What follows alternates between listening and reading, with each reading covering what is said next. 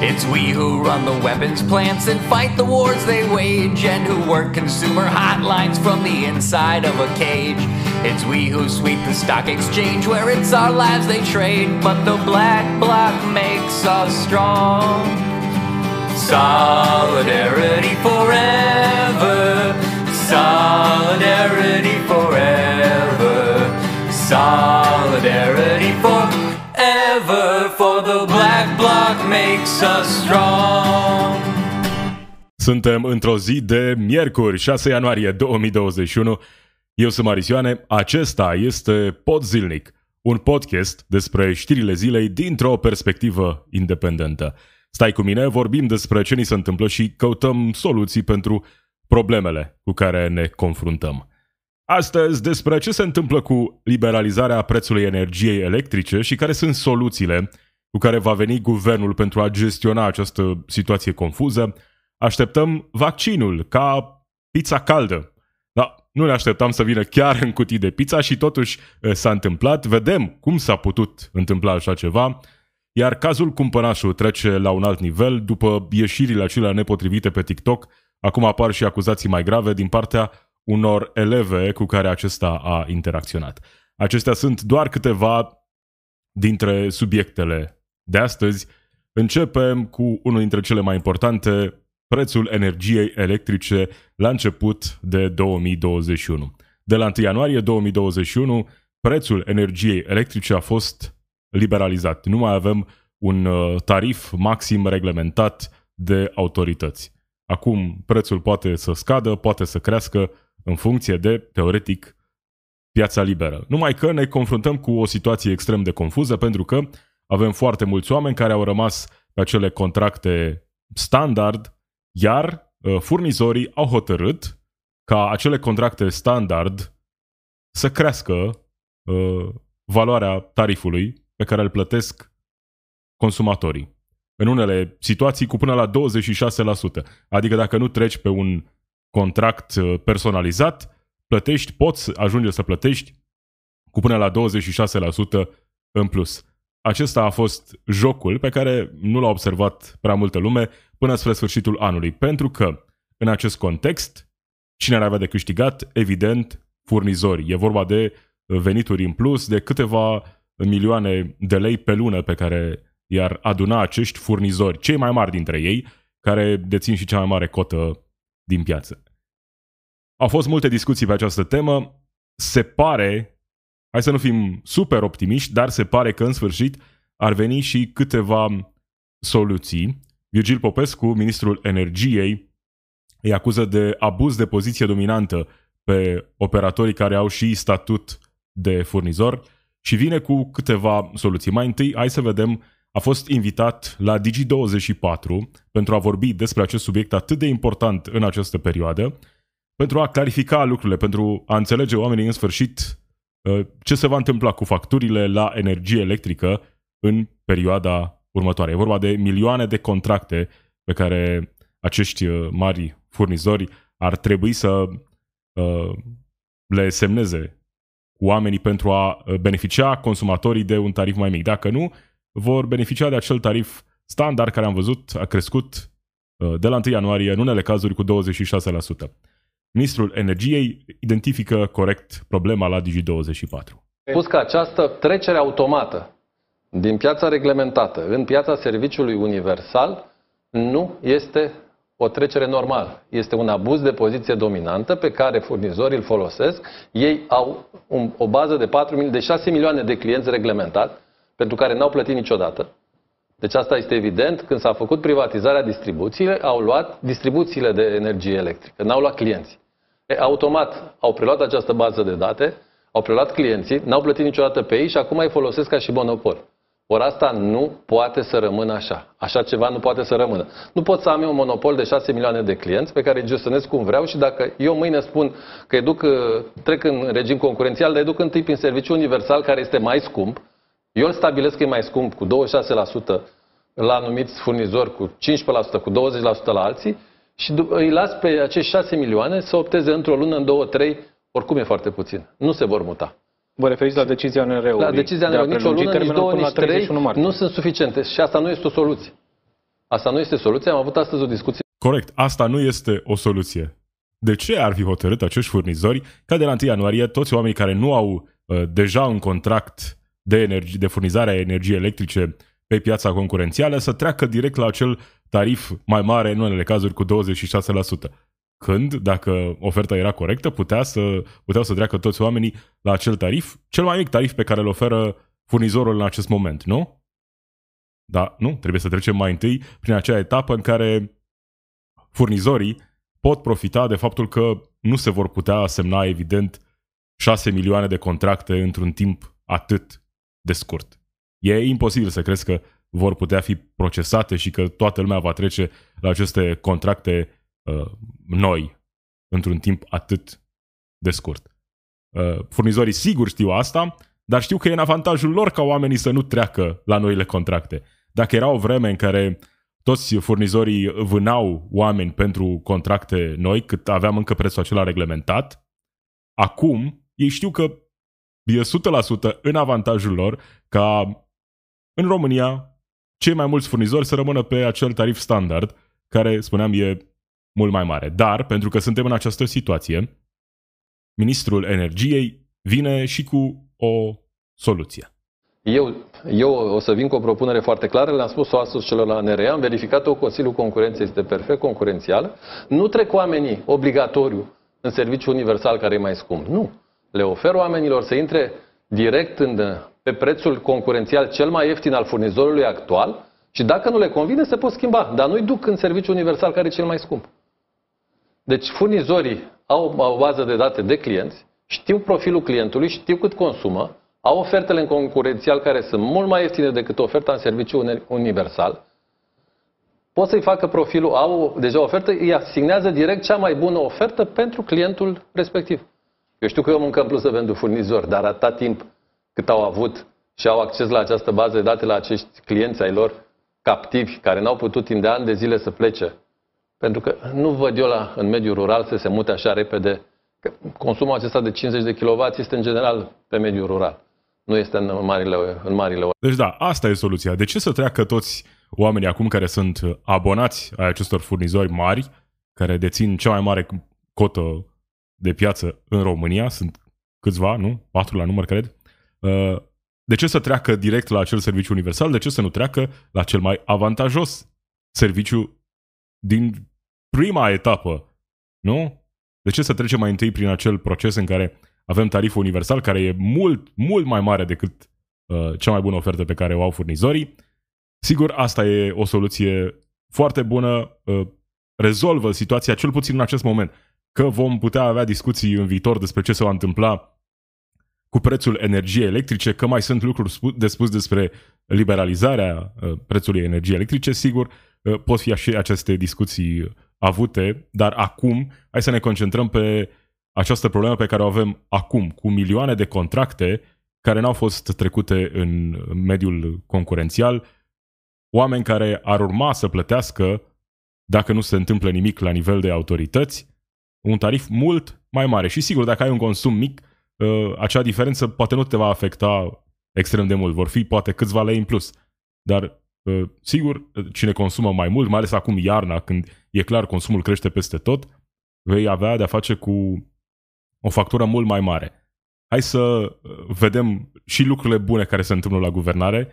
Așa cum am spus de la început, când vor fi lucruri bune care se vor întâmpla la guvernare, vom vorbi despre ele. Uh, vom vorbi și despre lucrurile mai puțin bune care se întâmplă la guvernare, cum ar fi salariul minim pe economie. Da, uh, din nou, ăsta e un alt subiect. Hai să vedem că această inițiativă de la Ministerul Energiei devine realitate și că autoritățile își vor asuma această variantă, astfel încât toți acești mari furnizori care au baze de date cu milioane de consumatori să le ofere cea mai bună ofertă și nu acel uh, tarif de servici, serviciu universal, așa dintr-o dată la început de 2021. E clar că nu este corect pentru uh, milioanele de abonați. Sigur, nici campania de informare n-a fost cea mai bună, uh, a mai fost și criza economică, criza sanitară și e clar uh, atenția oamenilor în general a fost concentrată pe subiecte care, cel puțin în acel moment, păreau mai importante. Nu pe schimbarea contractului de furnizare a energiei electrice. De asta, uh, soluția pe care o văd acum de la Ministrul Energiei e una bună, e decentă, e de bun simț, îi tratează pe români cu respect în relația cu uh, furnizorii de energie electrică. Pentru că, de fapt, ăsta e rolul statului. Nu să-i protejeze pe furnizorii de energie electrică, e să-i protejeze pe cetățeni, pe români, de eventuale abuzuri. Dacă ANRE nu se descurcă, să intervină în acest caz uh, guvernul, dacă e nevoie și parlamentul, nu știu, pentru a rezolva această situație. Uh, soluția e bună, hai să o vedem și implementată, sper, în zilele următoare.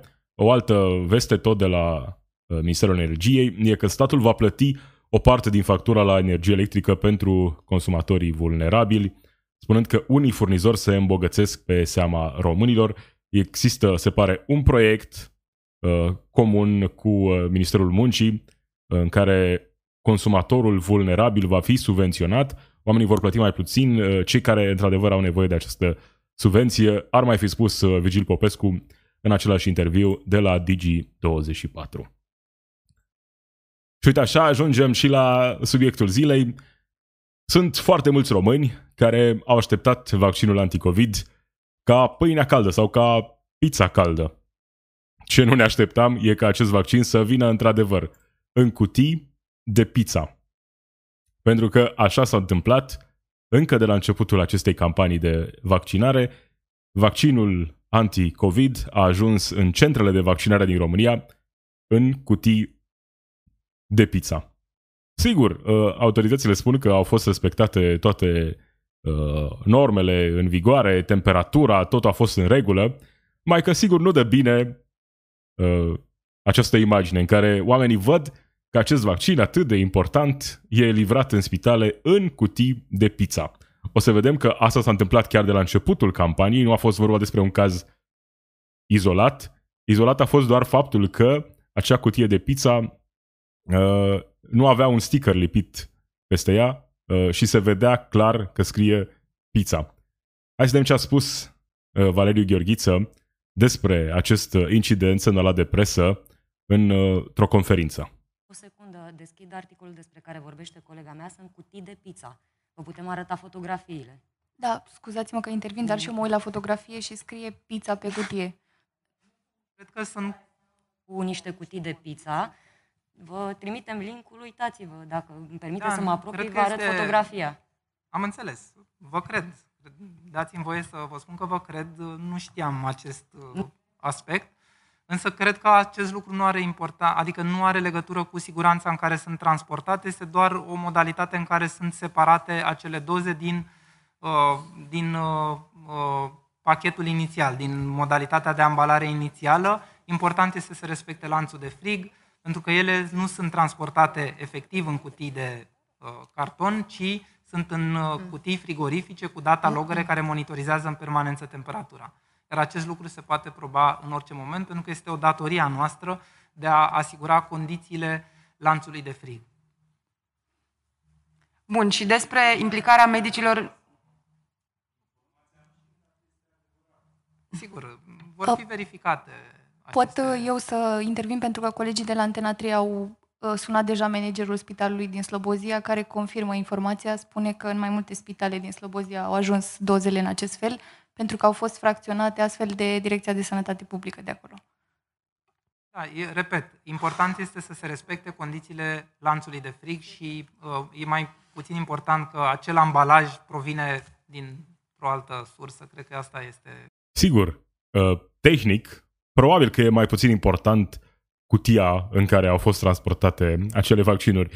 Dar când tu îți dorești să promovezi vaccinarea ca fiind uh, o treabă serioasă, un lucru care ne-ar putea scăpa de această pandemie, și apoi alegi să transporti vaccinul în cutii de pizza, nu dă bine.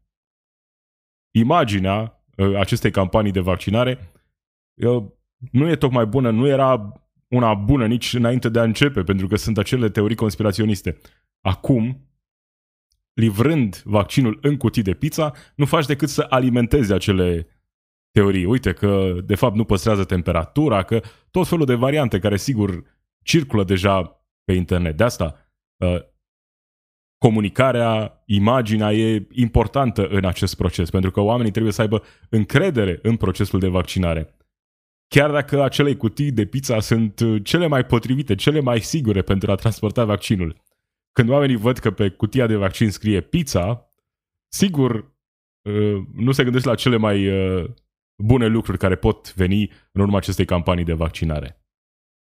Pentru că imaginea e că, uite, autoritățile încă o dată ne arată că nu iau nimic în serios, că nu sunt pregătite, că nu-și fac treaba cum trebuie, cum ar fi normal, că nu au găsit o altă cutie decât acea cutie de pizza pentru a livra vaccinul. Iar acum aflăm că, într-adevăr, vaccinurile împotriva COVID care au ajuns la Spitalul Județean din Slobozia, într-un prim ambalaj de carton pe care scria pizza, au provenit direct de la Institutul Cantacuzino, principalul, principalul centru de depozitare a vaccinurilor din România. Surse din cadrul institutului au explicat pentru Europa FM că s-a folosit acest ambalaj care la rândul său a fost introdus în alte două cutii frigorifice pentru o protecție fizică suplimentară a sticluțelor.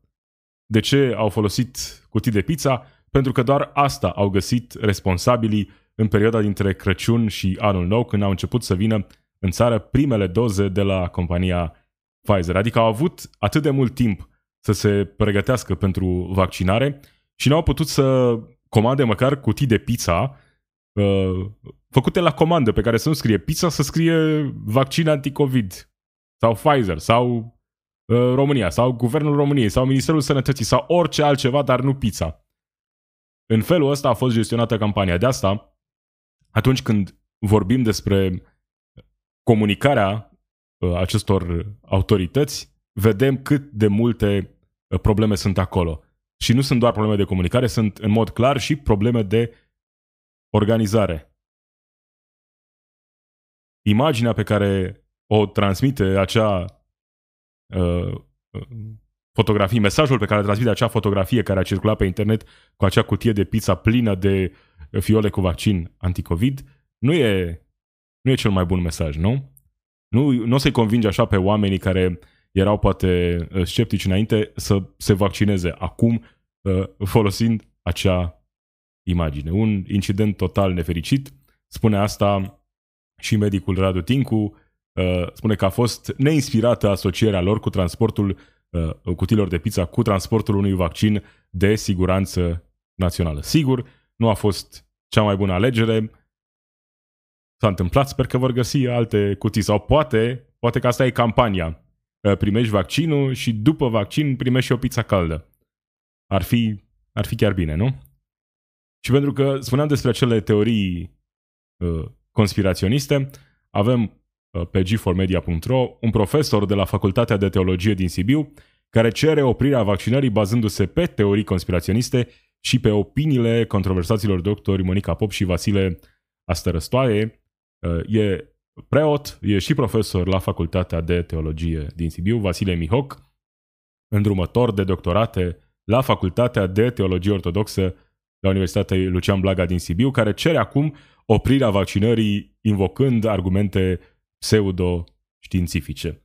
Iar genul ăsta de mesaje, sigur, vor circula cu o, o, mai mult succes în mediul online, peste tot în general, uh, în condițiile în care avem uh, vaccin livrat în cutii de pizza. În felul ăsta, e clar, mesajul uh, conspiraționiștilor are șanse mult mai mari să cucerească mult teren în perioada următoare.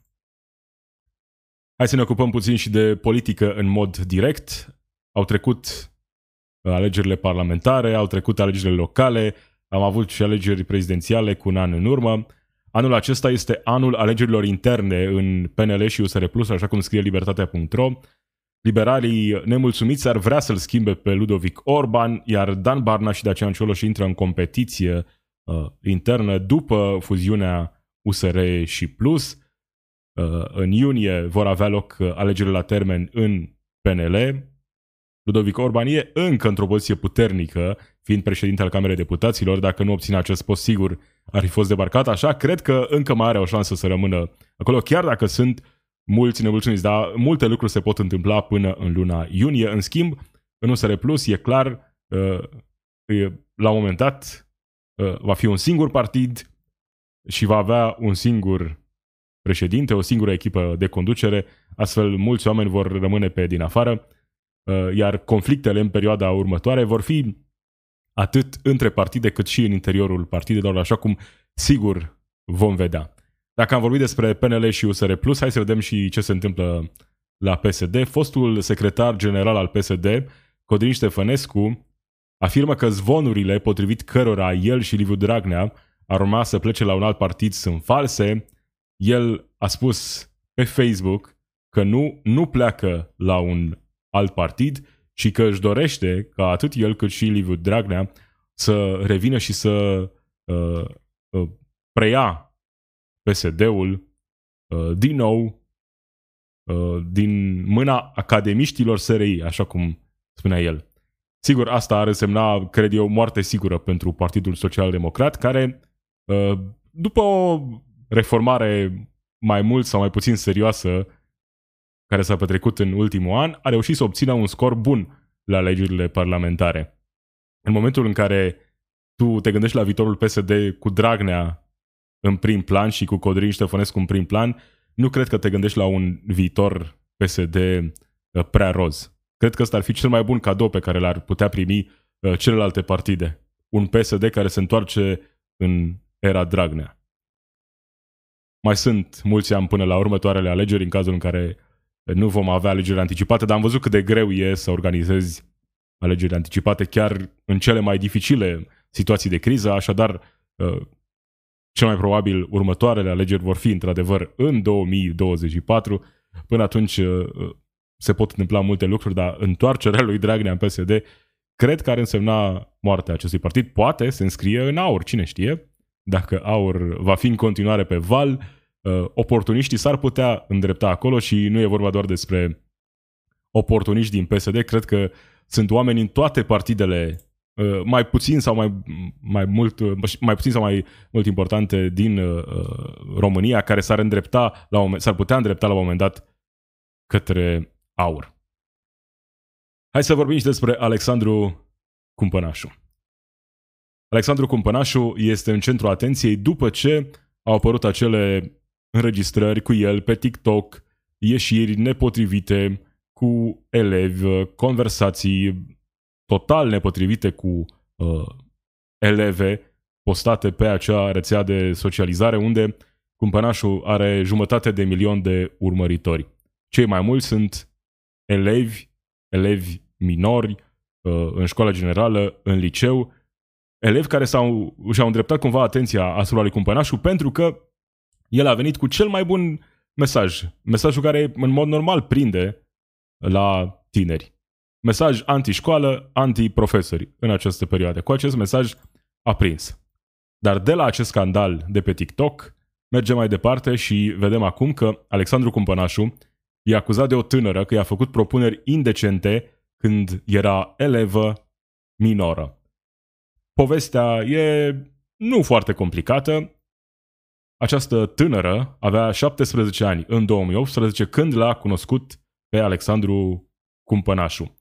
El a venit în liceul la care ea învăța, adus de unul dintre profesori, ca să vorbească la un eveniment despre patriotism și despre leadership. El era venit acolo în calitate de director al Coaliției Naționale pentru Modernizarea României. Ea era elevă în clasa 11 A fost interesată de subiect, uh, ea și mai mulți colegi au schimbat numere de telefon cu Alexandru Cumpănașu, iar apoi Alexandru Cumpănașu a început să vorbească uh, privat cu ea pe WhatsApp. Privat cu o elevă pe care a cunoscut-o în liceu, în acel context. E important și contextul în care a cunoscut-o uh, pe această tânără de 17 ani. A cunoscut-o la un eveniment organizat de profesorul acestei eleve. După ce a cunoscut-o, a început să vorbească cu ea pe WhatsApp. Și i-a spus așa, la un moment dat, am simțit ceva chimie de la tine și atracție, super atracție. Ești foarte mișto. Ea îi răspunde că nu o interesează băieții și că nu o să-i meargă. Ăsta e mesajul în esență. Apoi, după ce află că ea nu e interesată de băieți în general, cu atât mai mult de adulți care vin în calitate oficială în școală, uh, imediat îi face propunerea, hei, dacă nu-ți place de mine, s-ar putea să-ți placă de soția mea. O invită să o vadă dezbrăcată uh, pe soția ei și se auto-invită să uh, urmărească el partida dintre ele două. Fata, evident, refuză la un moment dat. El îi spune că să se mai gândească, să lase lucrurile deschise, conversația deschisă, iar ea îi spune că n-am stat de vorbă trei jumătate astăzi ca să mă cu secretara ta. Așa s-a încheiat această conversație din 2018 cu o elevă de 17 ani pe care Alexandru Cumpănașu a cunoscut-o în liceu, adică știa că e elevă de liceu, știa că e în clasa 11 știa că are 17 ani. Uh, câte partide în 3 sau în 4 sau în 5 sau în 10, ce uh, idei uh, vrea să, ce lucruri vrea să facă Alexandru Cumpănașu în acasă cu adulți care își dau consimțământul, e absolut ok. Toți oamenii au propriile lucruri pe care le fac în, în privat și nu e treaba noastră. Nu ar fi fost treaba noastră să vorbim despre Alexandru Cumpănașu dacă nu era acesta contextul în care el uh, se adresează tinerilor pe TikTok, uh, merge prin liceele din România și racolează minore. Poate suna ca un cuvânt puternic, dar asta s-a întâmplat. I-a luat numărul de telefon acolo și apoi a venit cu tot felul de propuneri indecente. Hai să vedem și ce spune Alexandru Cumpănașu la Antena 3. Crescut. Îmi vine să și râd de ceea ce am văzut. Deci, unul, habar n-am despre ce liceu vorbește. Da, e foarte haios, nu? Nu știu, a fost, uh, a fost o, nu știu, habar n-am dacă am fost la liceu, trebuie să trăiască în numele liceu. În al doilea rând, văd că are foarte multe opinii personale despre mine, fără să mă cunoască, spunând că a vorbit doar câteva ore cu mine. Deci, la final spune, domne, eu cred că nu este bine, că e un pervers, un dubios și multe altele. În al treilea rând, nu, nu mi-aduc aminte de o asemenea conversație în care eu să-i fi spus așa ceva sau să-i fi cerut ceva. Nu vă supărați pe mine. Eu n-am văzut conversația pe care ați dat-o dumneavoastră, dar în niciun caz nu i-am cerut ceva de natură sexuală sau ce, se, ce insinuează această fată care conversația pe WhatsApp uh, Vă rog. cu text? A fost o conversație pe WhatsApp cu text sau nici măcar aia n-a fost din punctul dumneavoastră de vedere pentru păi că... de unde se... Domnul Dumitrescu, este vorba despre ceva ce s-a întâmplat acum 2 ani sau 3 ani. Fata respectivă a venit cu prin screen-urile de telefon la uh, colegii noștri de la investigații și are acele prin screen-uri de telefon. Din prin screen-urile alea rezultă și numele ei și numărul de telefon.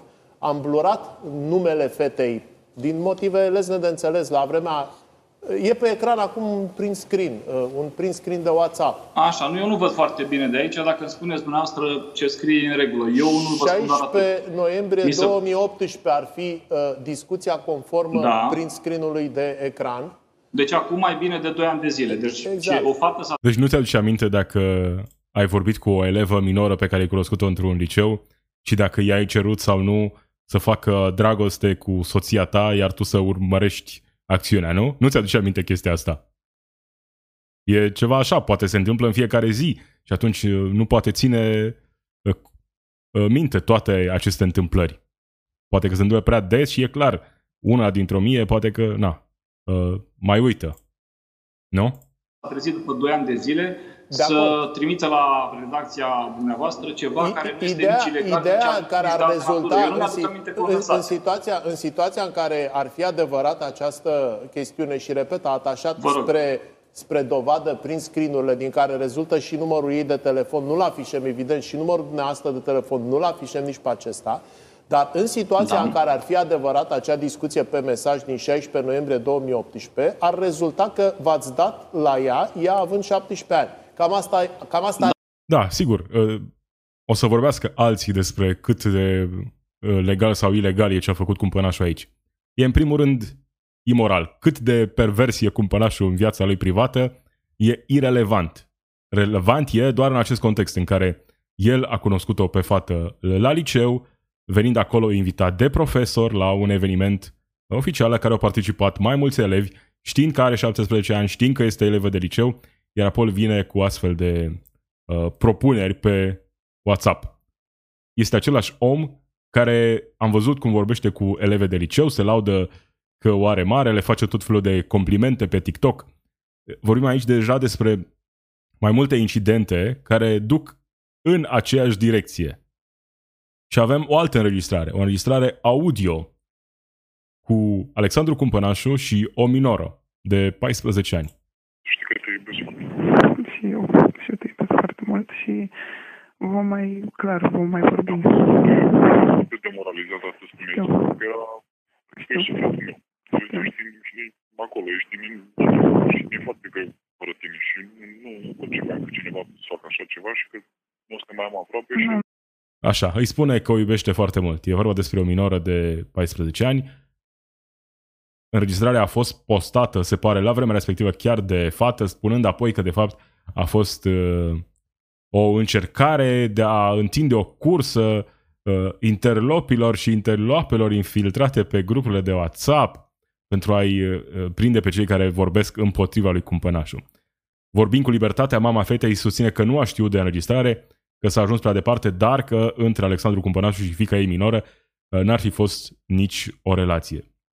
Chiar și așa, nu știu dacă e cel mai potrivit lucru ca uh, un adult să-i spună unei fete de 14 ani cât de mult o iubește la telefon, apoi să scrie mesaje pe WhatsApp altei minore în care o invită la o partidă în trei, uh, apoi să se laude cu are mare pe TikTok și mai departe să le facă tot felul de complimente fetelor cu care comunică pe TikTok, pentru că el se adresează clar, în mod direct, uh, tinerilor, ba chiar uh, în multe cazuri copiilor, care au fost atrași de acest mesaj al lui, mesaj uh, anti-școală, anti-profesori în această perioadă. Acesta este Alexandru Cumpănașu. Încă o dată, uh, câte partide în trei vrea să organizeze el, n-am absolut nicio problemă. Problema e contextul în care a cunoscut-o pe fată și toate celelalte incidente, care ne arată că există, într-adevăr, uh, multe asemănări între aceste incidente și putem observa în mod clar că are anumite tendințe. Uh, din punct de vedere legal, sigur, acolo trebuie să vină autoritățile și să vadă dacă într-adevăr s-a întâmplat sau nu ceva ilegal în acest context cu Alexandru Cumpănașu. Dar e foarte important ca părinții și copiii și tinerii să știe cine este Alexandru Cumpănașu și cum se mm, comportă el pe internet, dar și în viața de zi cu zi. Hai să vedem și cum stau lucrurile în Statele Unite. Așa cum îți spuneam și ieri, în Statele Unite, în Georgia, au avut loc alegeri pentru Senat. Două poziții au rămas disponibile. E de fapt turul 2 al alegerilor pentru că în prima fază niciunul dintre candidați nu a trecut de 50%. În acest uh, fel s-a ajuns la turul al doilea, în care a fost o luptă strânsă între democrați și republicani. Bătălie extrem, extrem de, uh, de strânsă. Deja avem un prim câștigător declarat. E vorba despre democratul Rafael Warnock, iar John Ossoff, de asemenea, reprezentant al Partidului Democrat, uh, se află la conducere. La un moment dat era în spate, au venit mai multe voturi care au fost transmise prin poștă și acum uh, se află la conducere. Cel mai probabil, democrații vor câștiga aceste alegeri din Georgia, uh, ambele poziții, iar în felul acesta vom ajunge în uh, situația în care democrații uh, vor uh, deține controlul Congresului, pe care îl controlează deja, Senatului și uh, îl au și pe Joe Biden președinte. Astfel, uh, vor putea, își vor putea impune programul lor de guvernare și pe lângă asta vor putea fi uh, ținuți direct, direct responsabil pentru toate nereușitele. Pentru că, în contextul în care Senatul ar fi rămas al republicanilor, era foarte ușor ca democrații să spună, știți, noi am vrut, de exemplu, să mărim salariul minim la 15 dolari pe oră, dar nu putem pentru că nu ne lasă republicanii. Noi am vrut să facem astfel încât uh, educația uh, uh, să fie gratuită pentru toată lumea, dar n-am putut că nu ne-au lăsat republicanii. În acest context în care va fi egalitate în Senatul Statelor Unite, 50 democrați, 50 republicani, votul care va face diferența va fi votul vicepreședintelui. În momentul acesta, vicepreședinte este democrata Kamala Harris, care va putea susține inițiativele Partidului Democrat în situația în care uh, va fi egalitate 50-50 în Senatul American, dar am văzut că de fapt nu asta e miza. Miza e mai mult conducerea Senatului, pentru că uh, zilele trecute aproape toată lumea susținea uh, acea variantă în care americanii să primească 2000 de dolari din partea guvernului pentru a trece peste această perioadă de criză. Uh, președintele Trump a fost de acord, Congresul a fost de acord, foarte mulți senatori republicani au fost de acord, toți senatorii democrați au fost de acord. Dar nu s-a putut ajunge la un vot pentru că președintele Senatului este un republican. Mitch McConnell. Și atunci el a avut puterea aceasta pur și simplu să nu supună la vot acel proiect care a trecut deja de Congres.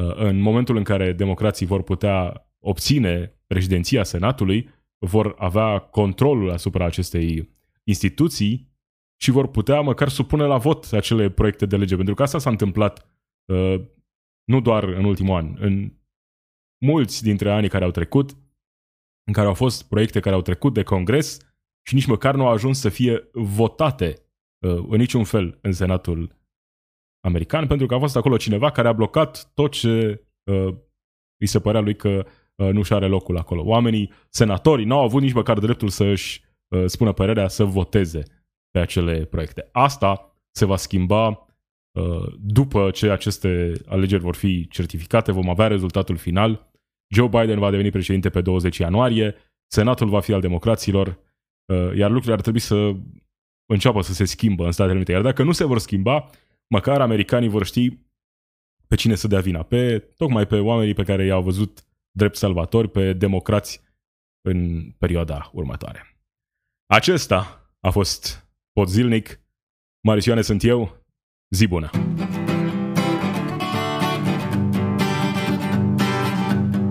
It's we who run the weapons plants and fight the wars they wage, and who work consumer hotlines from the inside of a cage. It's we who sweep the stock exchange where it's our lives they trade, but the black bloc makes us strong. Solidarity forever, solidarity forever, solidarity forever for the black bloc makes us strong.